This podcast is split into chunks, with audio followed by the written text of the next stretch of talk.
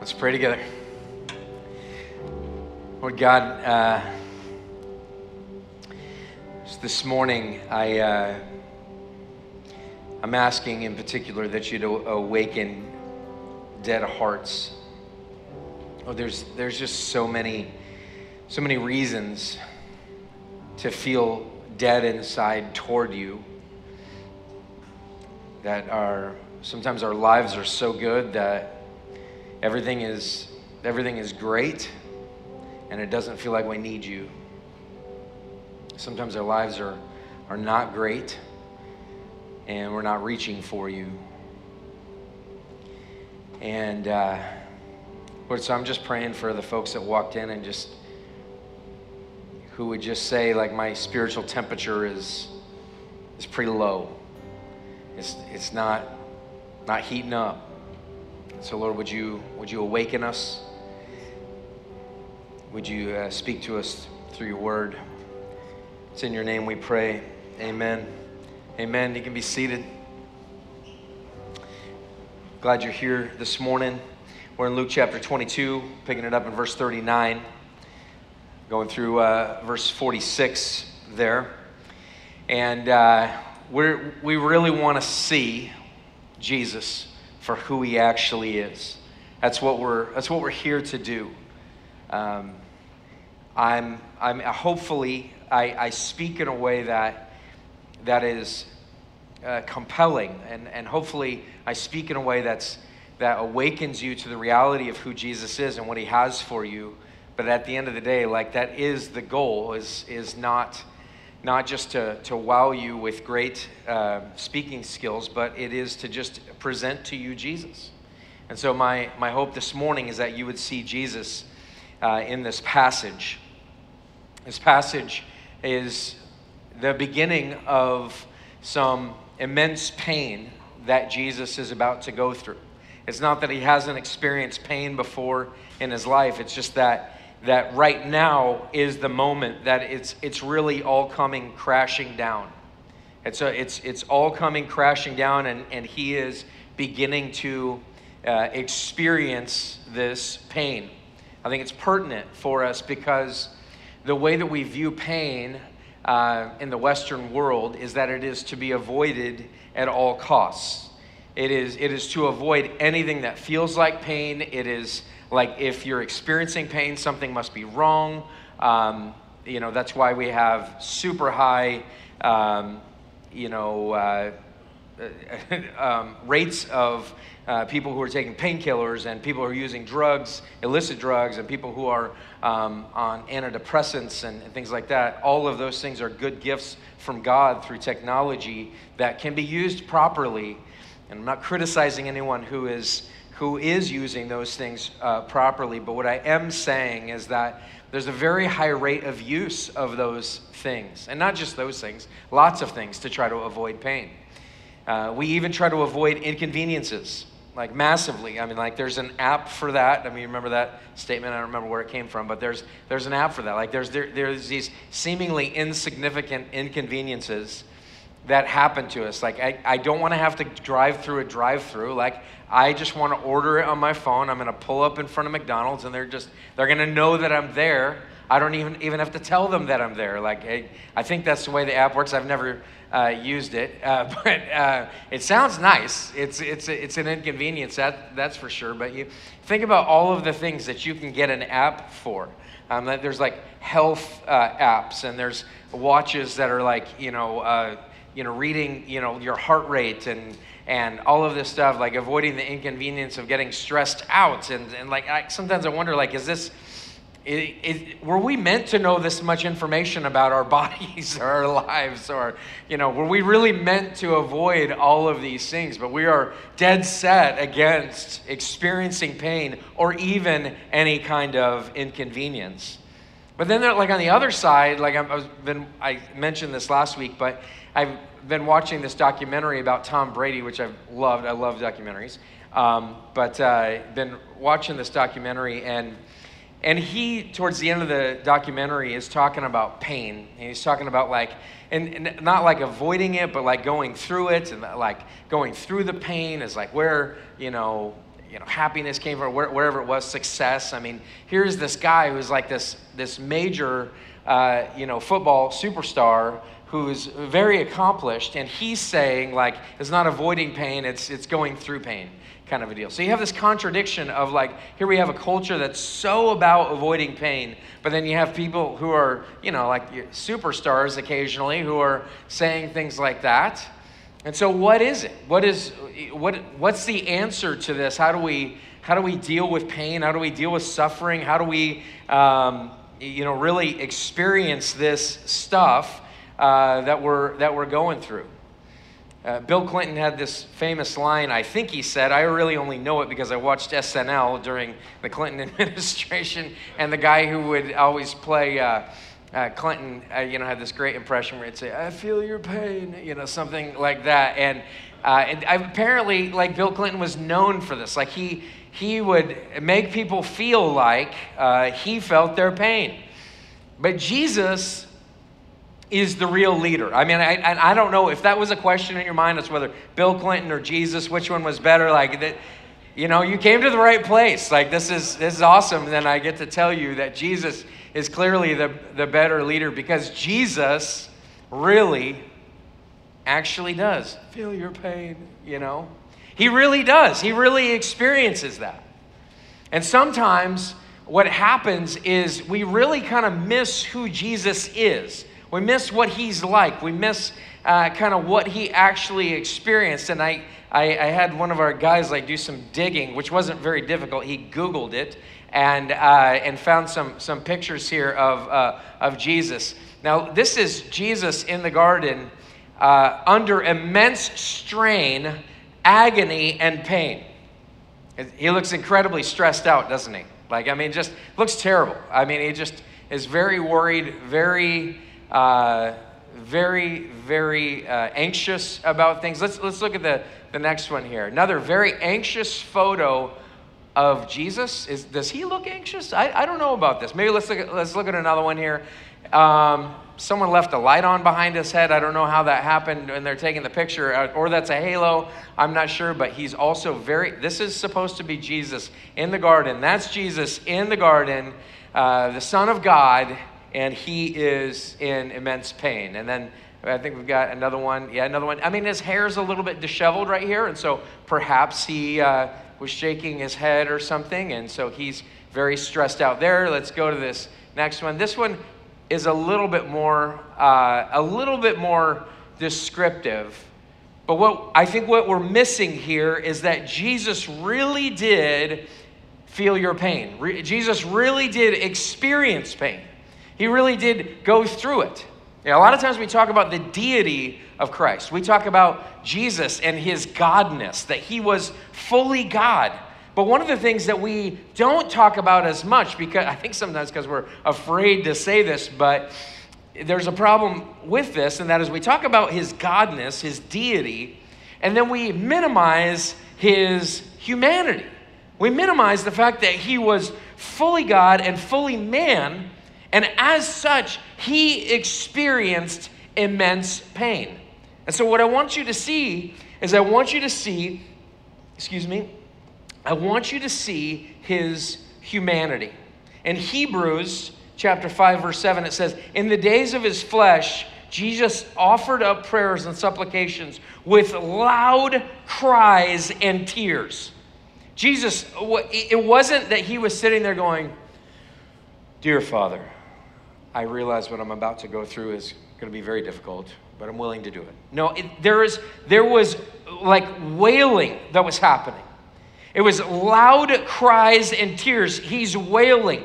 Perhaps he's convulsing. Perhaps he's, he's, he's so immensely in this moment where he is like, I am at death's door. Like life is coming to an end for me. The weight of the world is on my shoulders, and there are loud cries and tears that he's dealing with. Mark 14, verse 33, which is another uh, gospel account of the same situation, um, says this It says, And he took with him Peter and James and John and began to be greatly distressed and troubled. And then he says to them, My soul is very sorrowful, even to death. Like he says, I am so greatly distressed and troubled. I am so immensely in this moment that it, it is overtaking me. In fact, that word, uh, greatly distressed, doesn't just mean greatly distressed because it's translated from the original language. It also means greatly astounded or amazed. It's as if Jesus is saying, like, I cannot believe how bad this feels. I cannot believe the pain that I'm going through. Can't see you guys. I gotta, I gotta, gotta keep my eyes on you. Okay. I cannot believe what I'm what I'm experiencing. I cannot believe what I'm feeling. I cannot stand it. Like I feel like I'm gonna die right here and right now. In fact, the passage says that Jesus is like it's like he was sweating blood. Was he, was he sweating blood or wasn't he? We're not sure. Commentators are split on this, but what it, what it is saying is that somebody wanted to describe this in a way that says it was like he was sweating blood. Like he was under such immense pain, under such immense distress. Matthew 26 says, that uh, Jesus says to his disciples, You will all fall away because of me this night. It's not just the pain of, of like in, impending, uh, you know, physical harm, but it's the pain of betrayal. It's the pain of, of actually being betrayed. I mean, have you, you ever been in a situation where it's like, man, I fought that this person was my friend, I couldn't find out they're trash talking me. I thought this person was on my side, and now they're against me.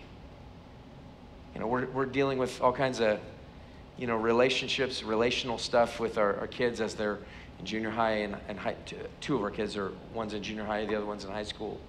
And just relationships and, and what happens in those times and, and people competing for, uh, you know, power, influence, you know, um, whatnot comes to the surface. And there's moments where it's just like, man, I thought that person was my friend, and yet this is how they're treating me. And that's just in high school or junior high. And that's painful. But Jesus has been walking with Judas for a long time.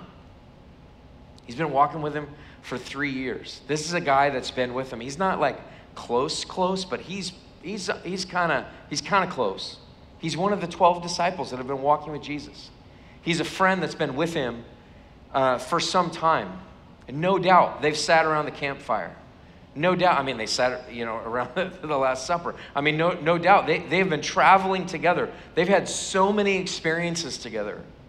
All of those things. Think about how you would feel when that person walks away, when that person stops uh, contacting you, when that person like just straight up goes and like sells you out. But it's not just Judas that sells him out. What I just read to you is Jesus saying, "Hey, like I know that like Judas is to do do this to me, but it's not just Judas, it's it's the rest of you. The, it's the rest of all of you are going to walk away from me. Every single one of you. I mean, those pictures don't do any justice to the mental anguish and the strain of the rejection that is happening in Jesus' life. He was fully human, he's very sorrowful, he's greatly distressed. He's greatly astounded. He's amazed at the level of pain.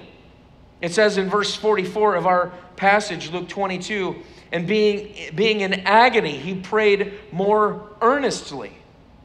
He's, he's in agony, he's in pain, he's distressed. Jesus is human. He's not just human, but he is fully God and he is fully man. And guess what? He feels your pain. He feels what you feel, He feels what you've gone through.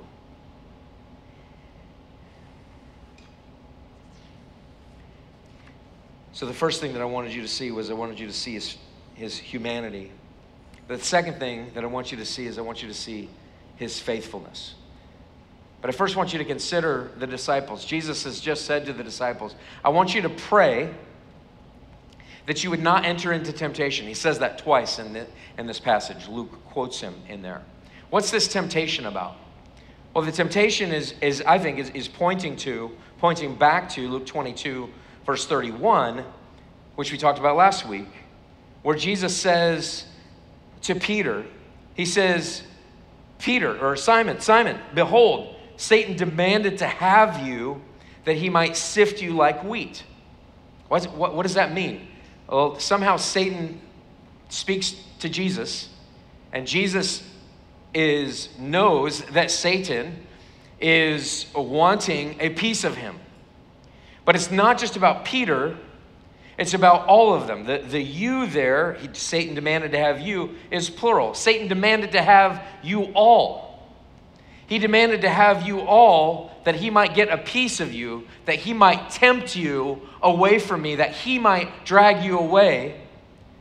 And Jesus is saying, I want you to pray that you wouldn't fall away. But as we know, they do fall away. You will all fall away from me, Jesus says. So Jesus is, is, is saying, I want you to pray over this because they have the same problem that we do.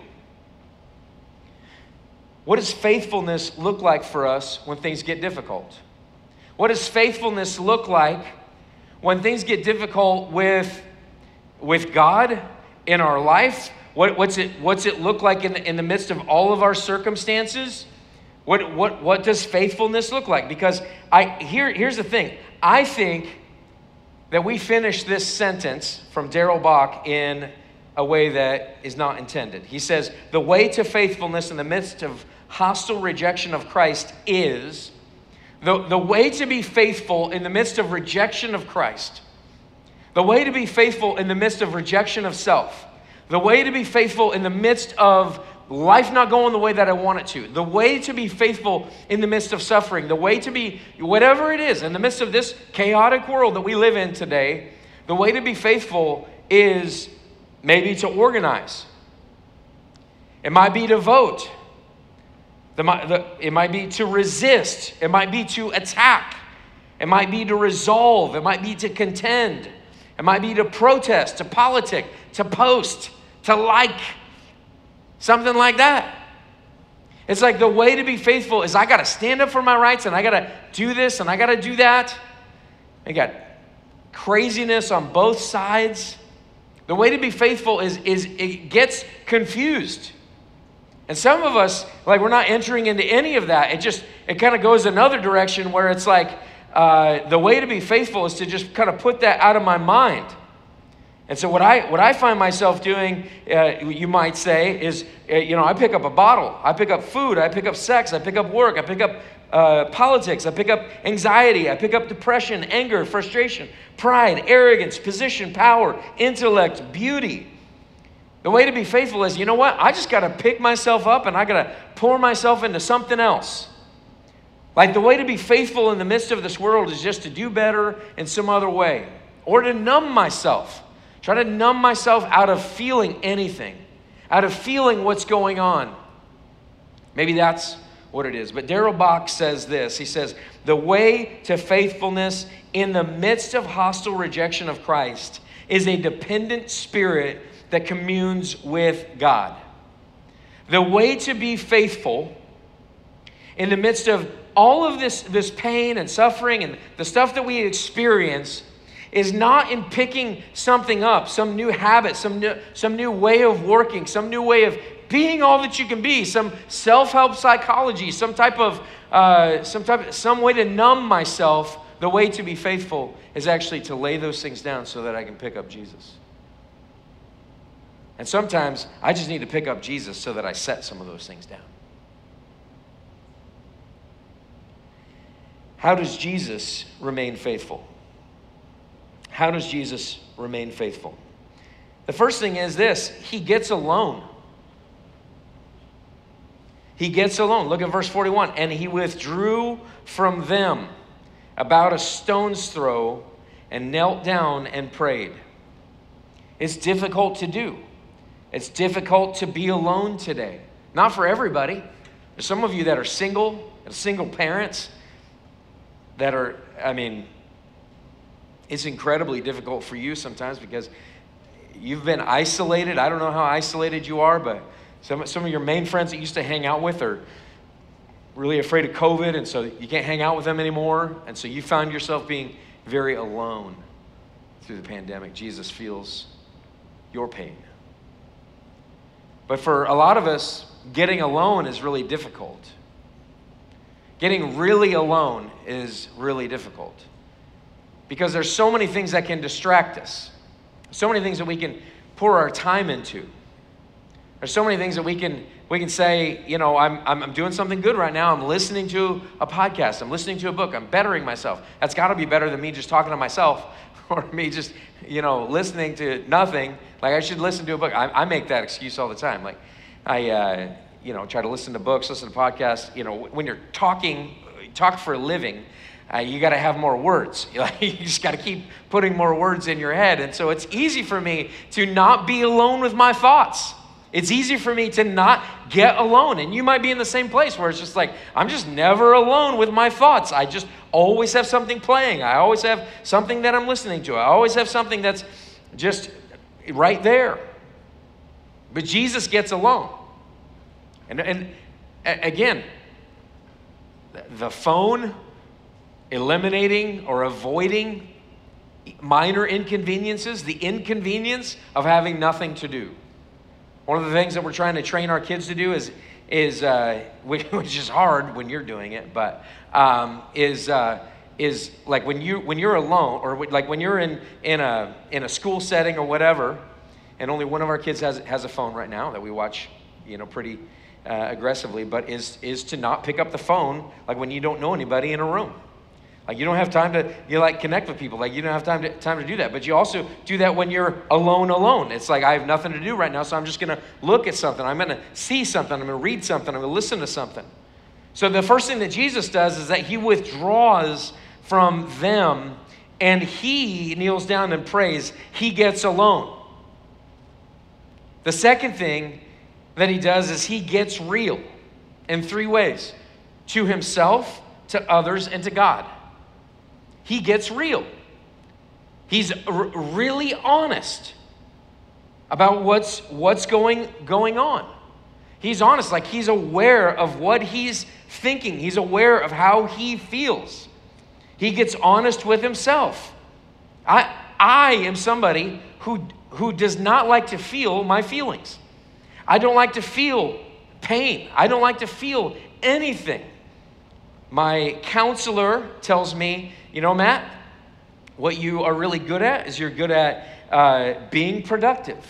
It's just like, I gotta be productive. Like, my self esteem rises and falls on whether I got anything done. Like, did I start something new at the church? Did I talk to this person? Did I do that? Did I make this happen? Did we go plant a church over there? Did we do this? Did we do that? Did we do, did we do all these things? And I, and I just got to keep my mind busy. Uh, keep my mind busy because I don't want to feel my feelings. I don't want to feel, and it, it just sounds, it doesn't sound manly. All right, that's that's probably the other problem with it. Is uh, I I just I can't stand feeling what I'm feeling, and I've actually had to do a bunch of work on that to to feel my feelings. And so what I've had to do is I've had to write down what's actually causing me stress. Like when I get alone and I begin to just go, okay, I got a lot of stuff going on in my head right now. I don't feel right. Something feels off. I have to start writing some things down and just go like, man, there's there's one thing and that's like that's really stressing me out. Like we found out at the you know just the other day that like we won't have the building in Silverton that we have right now for the, the church plant that we have out there. And so we've got to find a new space that's happening a lot sooner than we thought it was going to. We thought we had till you know, March or April, something like that. And so now we got to uh, hustle and, and, make that happen. And, and I'm thinking to myself, man, like we've got like 200 people that are going to church out there now. And it's like, holy crud, like what am I going to do because now these people don't have anywhere to go and maybe I'm a, a, moron because I should have figured this out and known that this was going to happen and like all that stuff is going on in my mind even though there's no way that I could have predicted that or figured that out and God has blessed that thing and that's that's fantastic. But I had to write that down and I had to say man that thing's on my mind. That thing's there. And then this relationship within my family and this and th- these relationships and this circumstance and that circumstance and i'm writing these things down and i'm just going man there's a lot of stuff there. I had to write down like what's causing pain?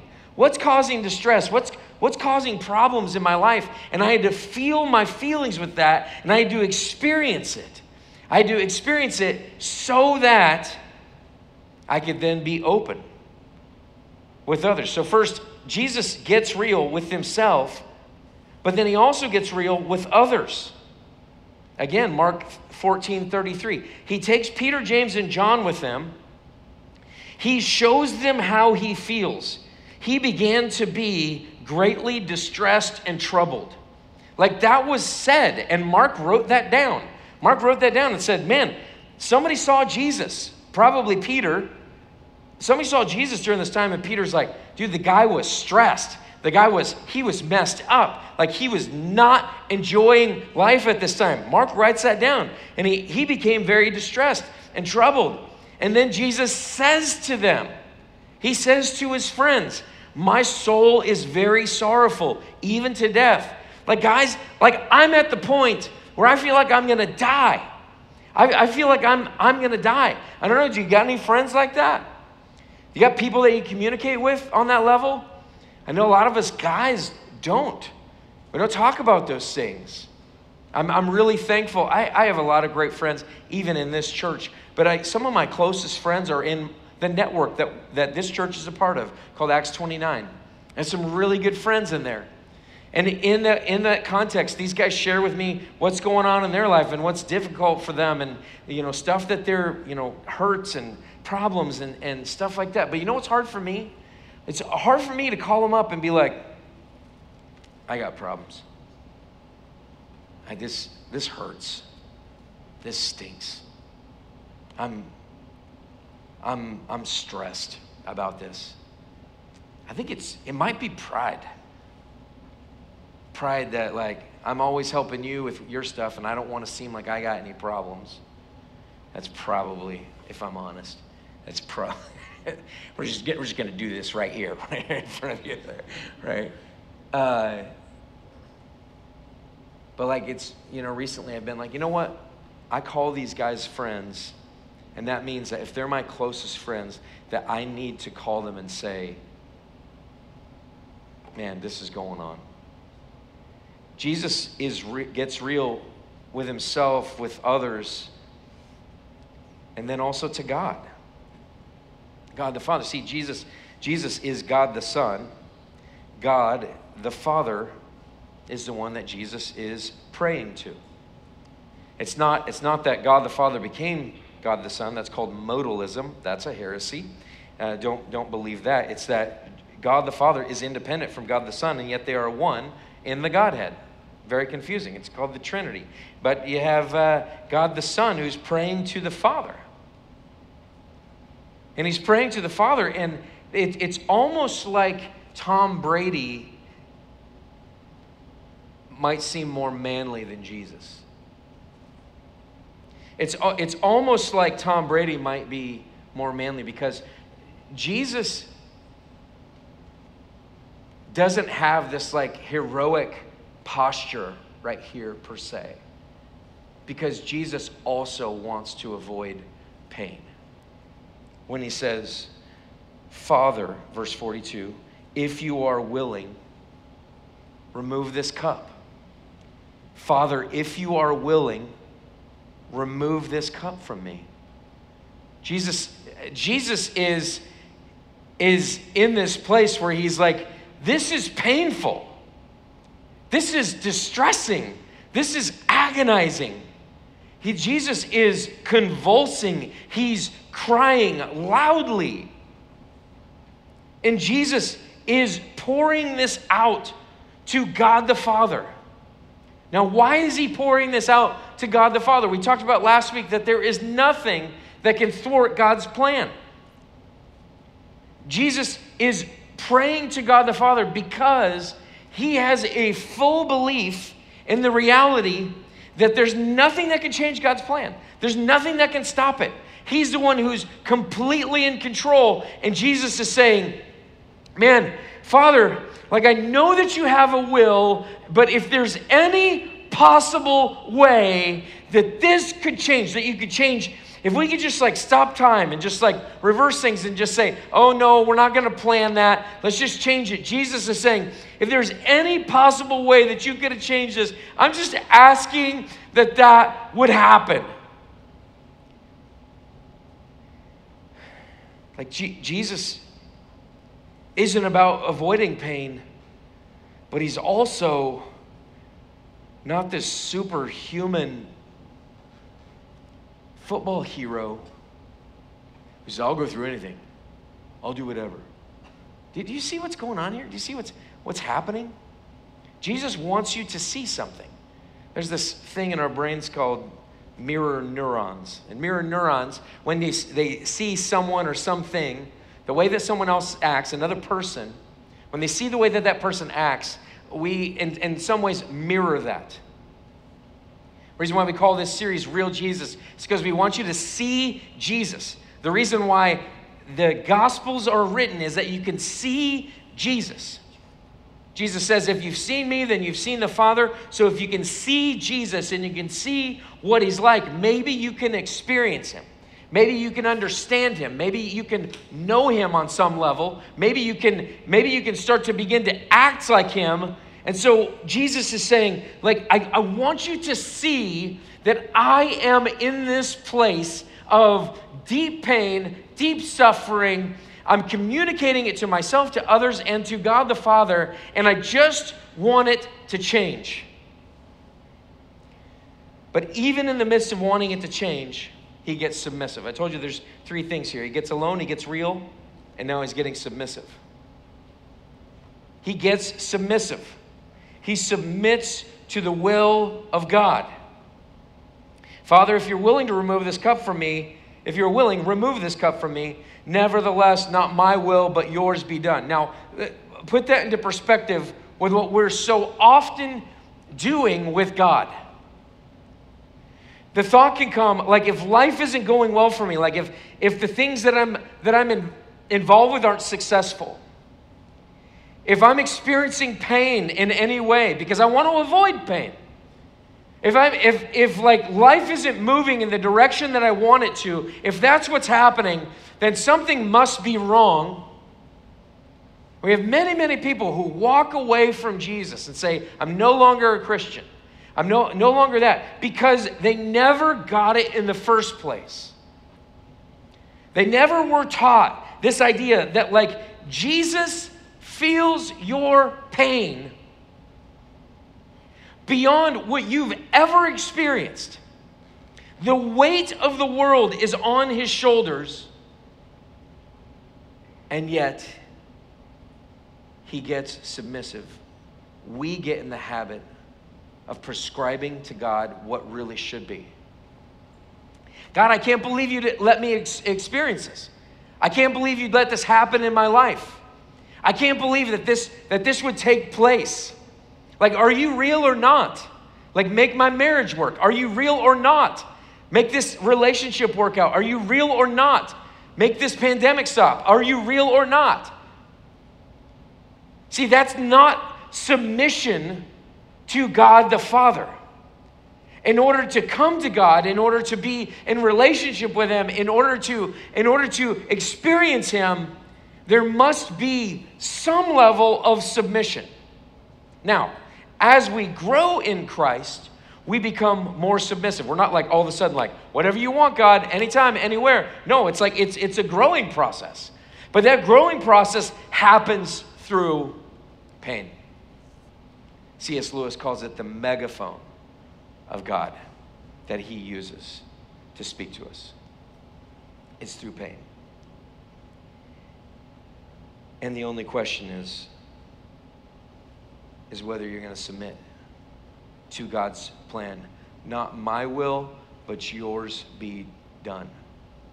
If there's nothing that can thwart God's plan, and this is your plan, and this is what you have for me for today, the thing fell apart. I got sick. Someone died. I lost the business. I lost the house. I lost whatever it is. Jesus has been there and submitted, and he's calling you to submission. But your submission is not nearly as difficult as his.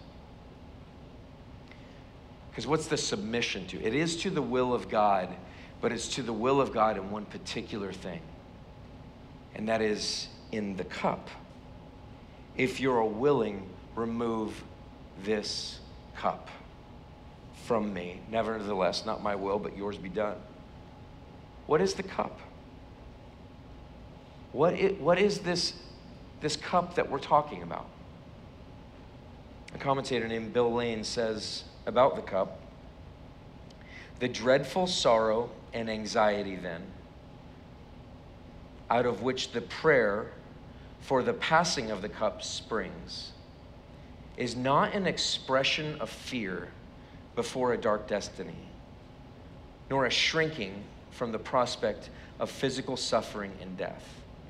It is rather the horror of the one who lives wholly for the Father. Jesus came to be with the Father for an interlude before his betrayal, but found hell rather than heaven opened before him. What does the cup represent? Jesus comes to pray before the Father. And it's as if all the betrayals didn't matter. It's as if all of the pain didn't matter. It's, it's as if the, the whipping, the crown of thorns, it's, like, it's as if all of that didn't matter in a sense. This commentator is saying, I think it did. I think it does contribute to his pain and his anguish. But Jesus didn't say, man, let the, the whipping I really don't like to be whipped, or let my friends come back, or whatever. No, he says, This cup. The cup represents the wrath of God. The cup is the wrath of God. Throughout the Old Testament, it talks about the, the uh, God's wrath is talked about in a cup. Jesus is saying, like, here is this cup that I am about to drink. And, and what, what's in that cup? It's the wrath of God against all sin. It is every bit of the wrath of God encapsulated in this cup that he is to drink. And it is his justice, it is his recompense. It is what God has poured into this cup, and, and, and, and included in that is the sins of the world.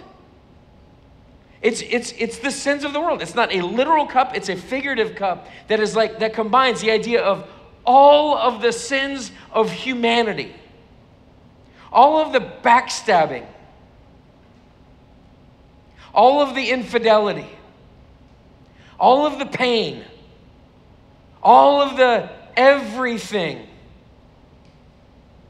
that we have ever caused, not just ourselves, but the weight of the world, the sins of the world, like in this cup.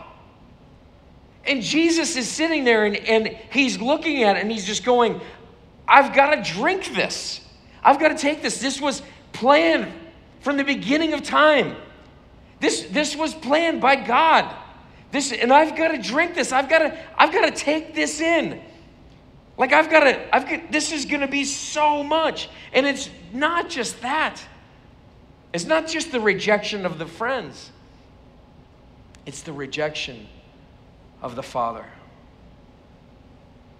It's the rejection of the Father because when Jesus drinks the cup by the will of God, of which Jesus says, No one takes my life from me, I give it of my own accord.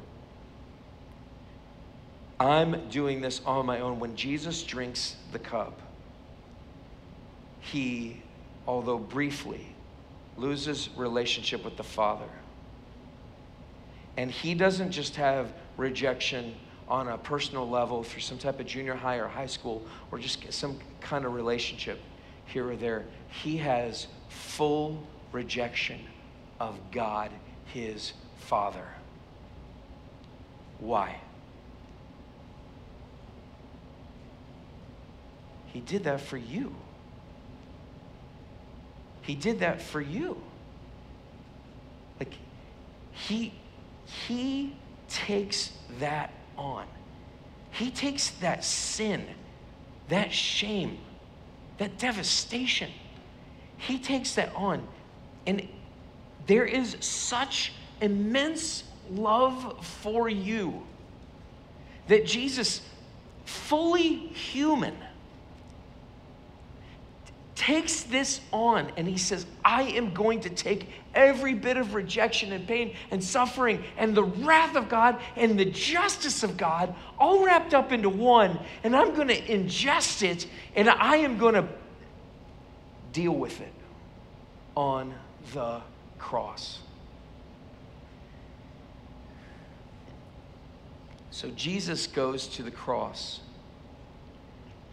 and he takes on every bit of your sin, your shame. Not just the sins that you've committed, but the sins that have been committed against you. And he absorbs it. And he's offering you something else. It's not a, it's not a sinless life. He offers you righteousness, yeah. It's, it's, it's not a painless life. But he's offering you a cup to drink yourself. Not of the wrath of God, but of the suffering. The scripture invites us to suffer with him, to suffer alongside of him. That doesn't save us. What it does is it, is it says this it says, Man, I see what Jesus has done for me. I see all of the ways that I have continually walked away from him and rejected him, and, and, and that I have not been. I have not been connected with that idea. I like, and now that I see the reality of this God man who was fully man and experienced all of this, now what wouldn't I give to him? Don't you see? Like Christianity isn't something that you're sprinkling on the side. It's not a garnish on your life. It's not, it's not something that you add in on Sundays. It's not something that you just kind of gives you some moral advice. It is all encompassing, like life altering, because this guy, Jesus Christ of Nazareth, a man who truly lived, who claimed to be God, who was God, fully experience pain and suffering for you. And now he's inviting you to experience pain and suffering, but with purpose. And the purpose is this it says in the scriptures that Jesus came to seek and save the lost. Do you live a life worthy of having lost people want to find Jesus as a result? Do you want to live a life fully? That's, that's fully aware of the pain that's going on in your life, like you're honest about what's going on.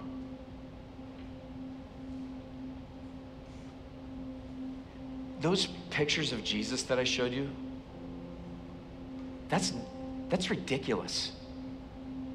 That's the God that most of us are following, by the way.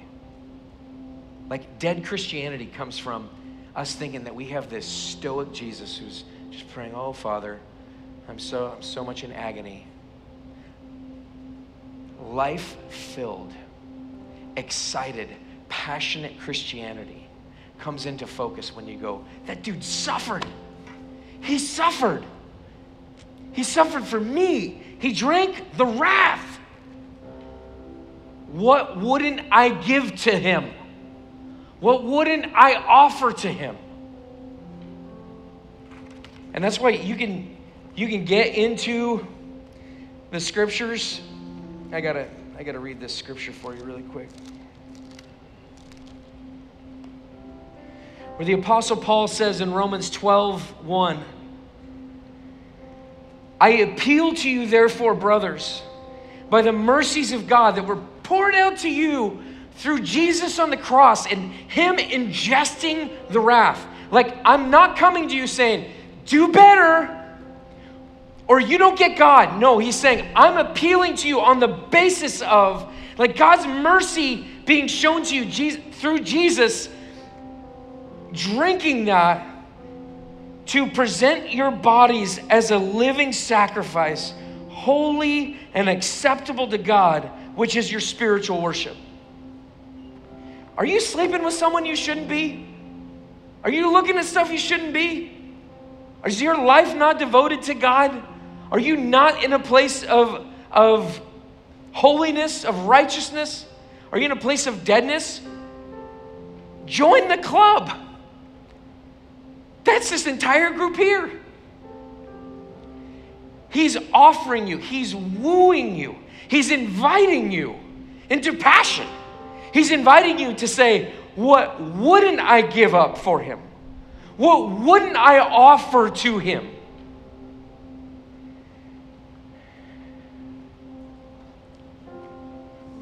This is, it's the whole reason why we, why we preach every week. It's, it's everything. What wouldn't I give? That's the reason why we look at Jesus. That's the reason why we talk about him.